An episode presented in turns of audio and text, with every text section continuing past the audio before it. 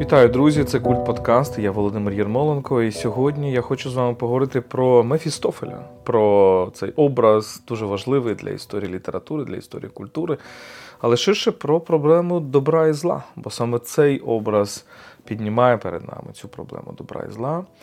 І пам'ятаєте, мабуть, цю фразу, цю цитату з Фауста Гьоте, Мефістофель, який визначається як, якщо я правильно цитую, з перекладу Лукаша, «тої сили часть, що робить лиш добро, бажаючи лиш злого». Так? Оцей образ певною мірою, що тлумачить зло як інструмент добра, як певну хитрість добра. І про це ми сьогодні поговоримо. Мої герої сьогодні – це не тільки Гьоте, а це також два українські письменники. Це Іван Франко і це Володимир Винниченко. І я спробую далі поговорити з вами, чому я говорю саме про цих людей. Повний випуск буде для патронів, де я спробую поміркувати в цьому бонусі для патронів взагалі про тему зла сьогодні, про тему, як ми сприймаємо зло в 21 столітті і які помилки були у філософії, у мисленні 19 і 20 століття, які певною мірою релятивізували зло. Я вам нагадаю, що на Патреоні ви можете нас підтримати, patreon.com/kultpodcast, лінк в описі цього відео. Всі ваші донати ми спрямовуємо на автівки для нашого війська. Отже, Фауст і Мефістофель, передусім Мефістофель, сьогодні ми про нього говоримо, але не забуваємо, що це все ж таки історія про Фауста. І Гьоте аж ніяк не є першим, хто говорить, хто розповідає цю історію. Я думаю, ще ми поговоримо про цей образ в якомусь іншому епізоді. Але Фауст Гьоте цікавий тим, що фактично, як часто це відбувається в літературі, це історія про те, як негативний персонаж перетворюється на позитивного. Так? У Гьоте Фауст – це позитивний персонаж, це образ модерної людини, це образ цього фаустянського духу, який ніколи не зупиняється. Оцього ролінгстонівського «I can get no satisfaction». Оце Фауст, так? І для Гьоте це фігура позитивна, тому що вона виходить за свої межі. Вона ніколи не задовольняється тим, що вона досягає. Вона ніколи не задовольняється певним статусом кво. І саме тоді, коли вона може сказати «зупинися, мить, ти прекрасна», саме тоді вона може опинитися, вона опиняється в руках диявола. Але без сумніву, від початкової історії, тобто для середньовічної, пізньосередньовічної, ранньомодерної історії про Фауста, звідки, черпає натхнення Гьоте, Фауст є негативним персонажем, тому що Фауст – це історія про угоду з дияволом. Фауст – це історія про те, що зі злом ти вступаєш в договірні стосунки, і ніколи не можна цього робити. І це середньовіччя і рання модерна доба знали дуже добре. На жаль, цього не дуже знає сучасна доба. Ця історія про те, як негативний персонаж перетворюється на позитивного, насправді в історії літератури вона присутня, вона поширена. Можемо згадати Дон Жуана, який народжується приблизно теж, можливо, трішки пізніше, ніж Фауст, в бароковій Іспанії, у Тірсо де Моліни, але в 19 столітті перетворюється скоріше на позитивного персонажа у Байрона і особливо у Гофмана, я думаю, так? Можемо згадати навіть Дон Кіхота, тому що Дон Кіхот, зрештою, теж для Сервантеса, скоріше це об'єкт для сміху, це негативний персонаж, і лише потім наша фантазія і культурний розвиток домальовує до нього такого мрійника. І насправді між Дон Кіхотом і Фаустом є певна паралель, скоріше, і можливо, я про неї ще поговорю. Але у Гьоте оцей негативний персонаж, так, Фауст, він перетворюється на позитивного, і це дуже важливо. Саме оцей образ модерної людини, яка долає свої межі, яка постійно прагне чогось ще і ще, нового і нового. І отут дуже важливий образ Мефістофеля, тому що Мефістофель, я вже цитував цю фразу, так, «тої сили часть, що робить лиш добро, бажаючи лиш злого», Оцей образ, він дуже важливий взагалі для 19 століття, для цієї епохи, в якій творить Гьоте. Тому що не тільки він один ось так формулює проблему зла. В «Плинних ідеологіях» в своїй книжці я навіть назвав це цей феномен Мефістофель як культурний герой. Що я маю на увазі? Що відбувається ціла лінія мислення, яка говорить, що зло насправді є певним інструментом добра, певною хитрістю добра. І під злом тоді розуміли кілька речей, і для Мефістофеля, для образу Мефістофеля вони дуже важливі. Передусім, це негація, це заперечення, це критика, це підважування. І от Мефістофель – це оцей дух критики, дух підважування, дух сумніву. І, звичайно, коли ми дивимося на оцей контекст, на контекст 19 століття, ми бачимо дуже багатьох філософів, які намагаються у цей момент заперечення, у цей момент негації вкласти в ідею певного розвитку людства, певного розвитку абсолюту. Ну, передусім я маю на увазі передусім Гегеля, звичайно, і його цю діалектику, яка йде від твердження, заперечення і нового твердження як заперечення, так? Тобто подвійного заперечення. І так фактично побудована вся його діалектика, вся його філософія. Але не тільки він. У Франції ще раніше так, був Жозеф де Местр, який говорив про історію як певний процес смерті, так? Вмирання самої смерті. «La mort de la mort», як він описував. І Мефістофель сюди вкладається. Не дарма в 20 столітті німецький філософ Ернст Блох говорив про фаустіанський мотив феноменології духу, тобто головного твору Гегеля. Отже, Мефістофель як сила заперечення, ну, передусім, божественної сили, тобто критика Бога, можна сказати. От людина, яка стає на шлях цієї критики Бога, сумніву в досконалості творіння, сумніву в самому собі, от тоді вона починає розвиватися, от тоді вона стає певною мірою парадоксально ближчою до Бога, бо вона самовдосконалюється, ось така думка. Але є ще один момент, і теж він не менш важливий, це момент, що Мефістофель є силою земного. Мефістофель з Фаустом працює так, що він намагається переконати Фауста в тому, щоб він полюбив оце земне, оці земні насолоди. От Мефістофель сьогодні був би прекрасним таким коучем, який би казав: полюби своє життя, полюби себе, полюби, значить, нинішній момент, зупинися, мить. Оце, я думаю, що Мефістофель попрацював би дуже добре таким лайф-коучем сьогодні, так?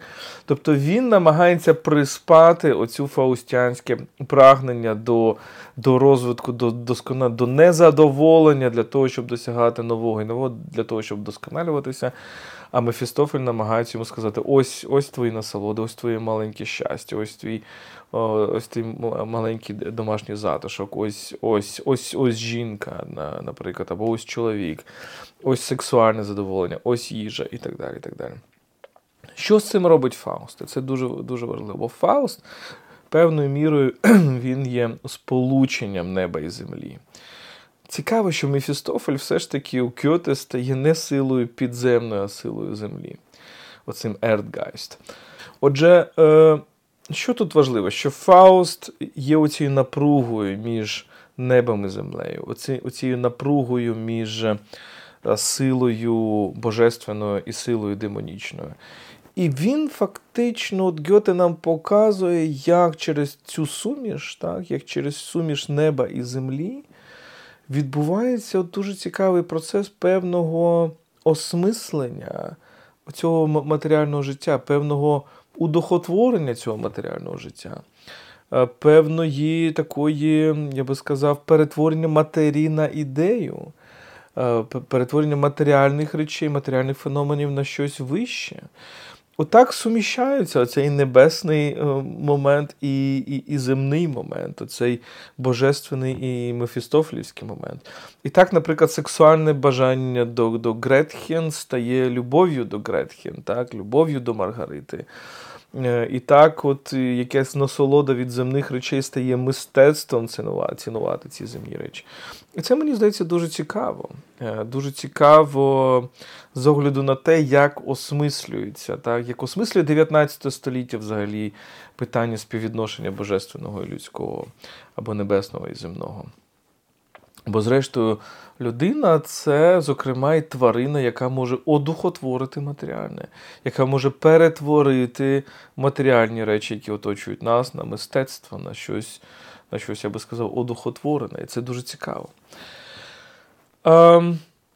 Отже, але запам'ятайте оцю лінію, дуже цікаву лінію, дуже важливу лінію, оцю лінію зла як хитрості добра. Тобто добро є всесильним, і воно використовує зло, тобто зло матеріального світу і зло як силу заперечення, для зміцнення самого добра. Для того, щоб добро вдосконалювалося, для того, щоб добро рухалося вперед. Оце одна з головних думок, насправді, 19 століття, епохи романтизму. І певною мірою є, звичайно, і позитивні, і негативні сторони цієї думки. А тепер давайте звернемося до українського контексту. Я обіцяв вам поговорити про двох авторів, про Івана Франка і про Володимира Винниченка. В різних контекстах. Винниченко тут зрозумілий, тому що у нього є, власне, твір записки Кірпатова Мефістофеля, так? І його герой Яків Михайлюк, який є оцим от таким от українським Мефістофелем, хоча не зовсім канонічним, так? Тобто не з гострим носом, таким пташиним дзьобом, а з качиним носом. Не з гострим, я маю на увазі, не з орлиним оцим носом, а з качиним носом. Але перш ніж ми поговоримо про Винниченка, я би хотів поговорити про Франка і про його Моїсея. Нібито це дуже таке дивне порівняння, тому що Мойсей і Фауст – це нібито все ж таки різні сюжети. Але не забуваємо, що для Франка Гьоте був дуже важливим автором. Не забуваємо, що він переклав Фауста. І першу частину він перекладав ще коли був дуже юний, коли йому було, якщо я не помиляюсь, 26 років. Франко перекладав Фауста. І перекладав дуже цікаво, так, і зараз дуже цікавий його переклад, з цікавою дуже мовою, так, де багато такого галицького контексту, але надзвичайно цікаво, я би радив вам звертатися до Франкового перекладу Фауста. Певною мірою Моїсей, ми можемо сказати, що це теж фаустіанський герой, тому що Мойсей веде євреїв до землі обітованої, але ж ніколи туди не приходить. І оця головна лінія Мойсею, так, що і вона стосується не тільки самого Мойсея, вона стосується всього єврейського народу і, зрештою, всієї, можливо, людської спільноти, людського духу, який вмирає на шляху. Так. Як ми пам'ятаємо, один із рефренів Мойсея Франка йдеться саме про це. Це такий трагічне сприйняття ідеї прогресу. Тобто Франко дає в ідею прогресу цю трагічну нотку, що ідея нескінченного прогресу – це не завжди добре, це не завжди прекрасно, бо, зрештою, це думка про те, що ми ніколи не досягаємо того, чого ми прагнемо. Тому, певною мірою, Моїсей, в ньому є оцей фаустянський дух постійного долання, постійного прагнення чогось нового і ніколи незадоволеності, так? Конкретною землею, в якій ти перебуваєш. Оце пошук постійно якоїсь іншої землі обітниці, ну, метафорично в тому числі. Але ж є інший важливий епізод, важливий контекст. Це також присутність демона, так, в Мойсеї. Присутність демона пустелі, цього знаменитого Азазеля, з яким Мойсей говорить, і який веде його в певну оману, в певну облуду. Тому що Мойсею здається, що він говорить з Яхве, а потім виявляється, що це голос Азазеля. Йому здається, що він говорить зі своєю матір'ю, потім виявляється, що це голос Азазеля, голос демона. І що нам дає оцей демон? Він дає великий сумнів, велику тріщину в цю віру Моїсея в самого себе, в своє власне призначення. Тобто якраз оцей дух негації, так, дух заперечення. В Азазелі Франка він дуже сильно присутній, як і в Мефістофелі Гьоте. І тепер зверніть увагу, що, в принципі, цього духу заперечення Мойсей так ніколи і не долає у Франка. Так? Тобто він залишається в ньому, він залишається оцим духом постійного сумніву. Так? Сумнів в самому собі, сумнів в своїй місії, головний сумнів, один із головних сумнівів. Чи справді я хочу того, що я хочу для свого народу, заради цього народу, а не заради себе? Чи справді це оця моя місія альтруїстична, а не гординя, а не егоїзм? Так, я думаю, що це дилема, вона одна з головних дилем взагалі людської природи. І вона дуже характерна для цієї доби філософії підозри. Тому що саме в цю добу Франко завершує цей текст, пише цей текст Мойсея в 1905 році. Це ось ця епоха філософії підозри, про яку потім говорить Поль Рікер. Так? Це епоха Фройда, це епоха Ніцше, це епоха думки про те, що ти вважаєш добром, насправді може бути злом. Насправді, тобто те, що ти вважаєш альтруїзмом, насправді може бути твоїм егоїзмом. І це нова епоха в тлумаченні ідеї зла. І без сумніву Франко вже має певну відповідь на неї, він вже в ній живе. Отже, якщо ми говоримо про Гьоте і про Мефістофель, про Фауста і Мефістофеля як епоху, коли зло тлумачиться як хитрість добра, як інструмент добра,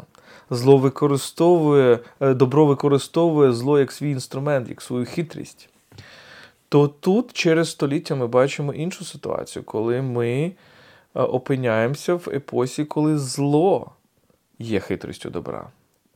Або коли з'являються мислителі, такі як Ніцше і Фройд, зокрема, які говорять, насправді все те, що ви вважаєте добром, є хитрістю зла. Або хитрістю тих інстинктів, які ви називаєте злими. Це, в принципі, постулат Ніцше, це і постулат Фройда, якщо ви хочете.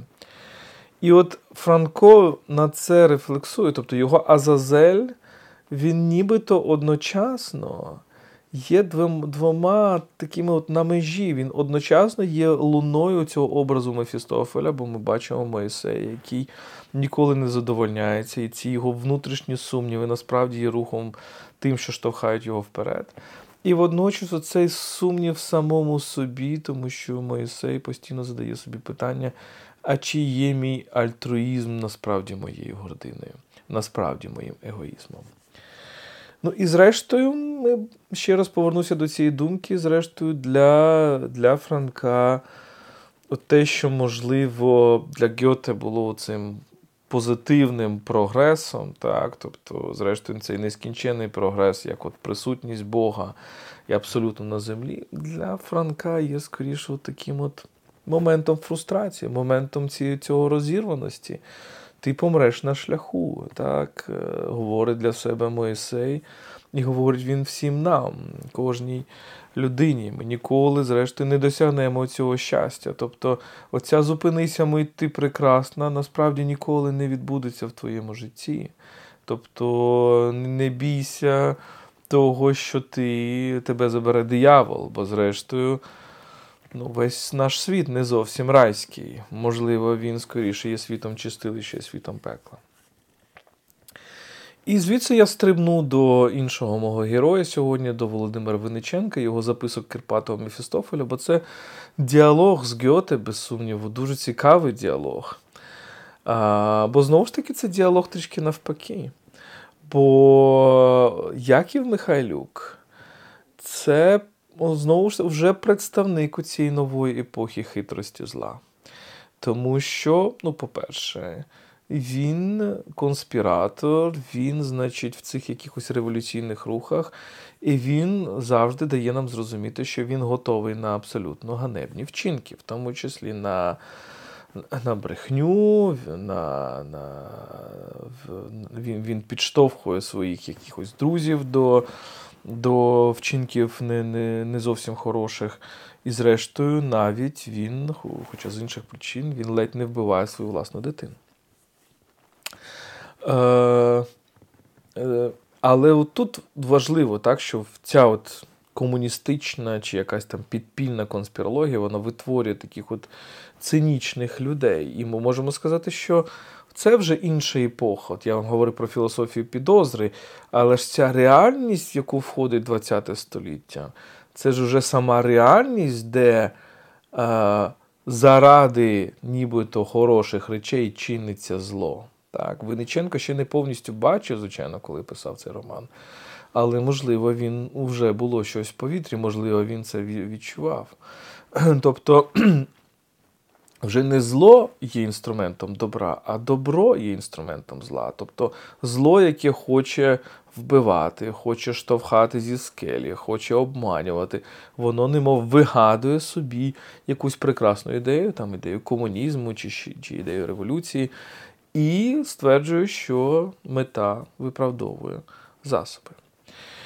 І тут маємо ще один елемент у записках Кірпатова-Мефістофеля. От нібито це обернений Фауст, нібито це обернений Мефістофель, але ж це не досконалий Мефістофель, тому що це Мефістофель, який не може ставати Мефістофелем, не може по-справжньому стати Мефістофелем.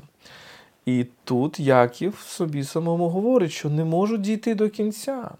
Хочу створити щось зле, мені це подобається, але я не можу дійти до кінця.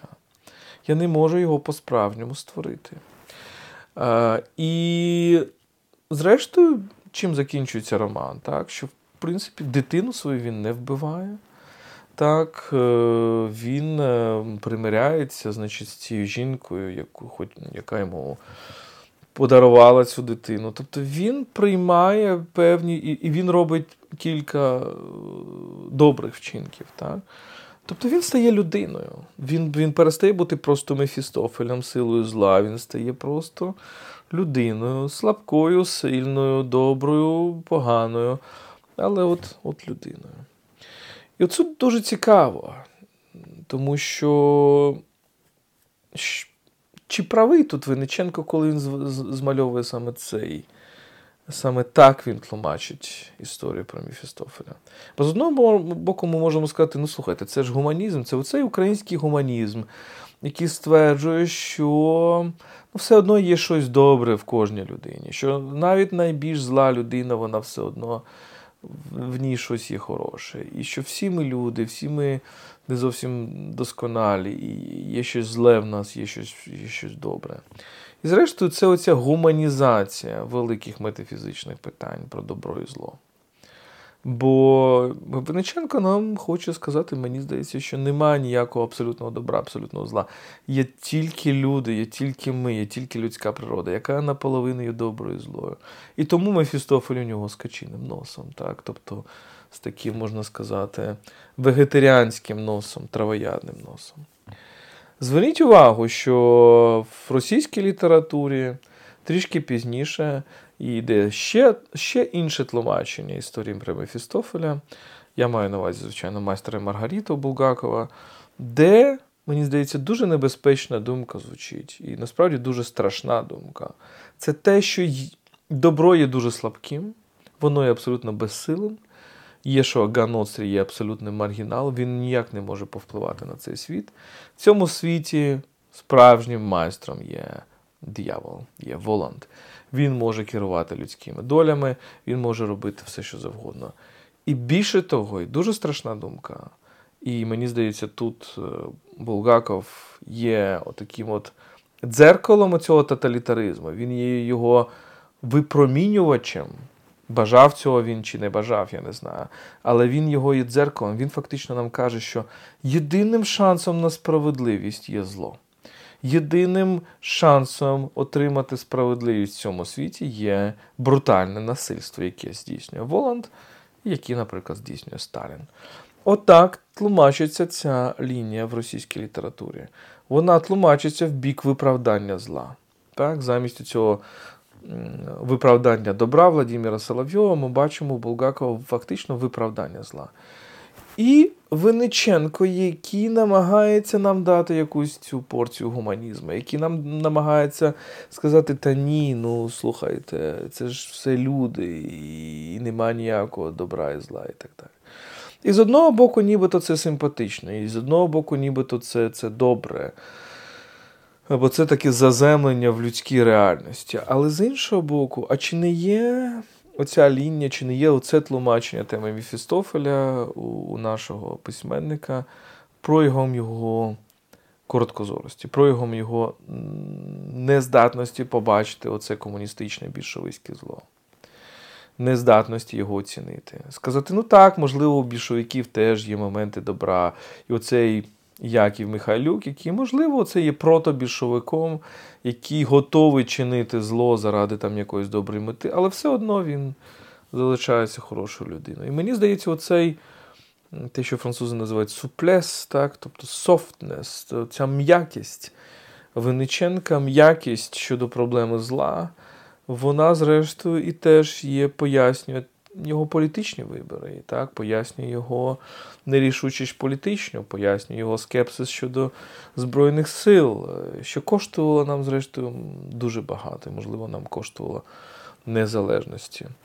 Можливо, це перебільшення, тому що, зрештою, ситуація була така, не певен я, щоб хтось би з нею впорався, але точно оцих лівих інтелектуалів українських, на кшталт Винниченка, була якась абсолютно утопія щодо того, як рухається історія в той самий момент. І що ти стикаєшся зі злом, з більшовицьким злом.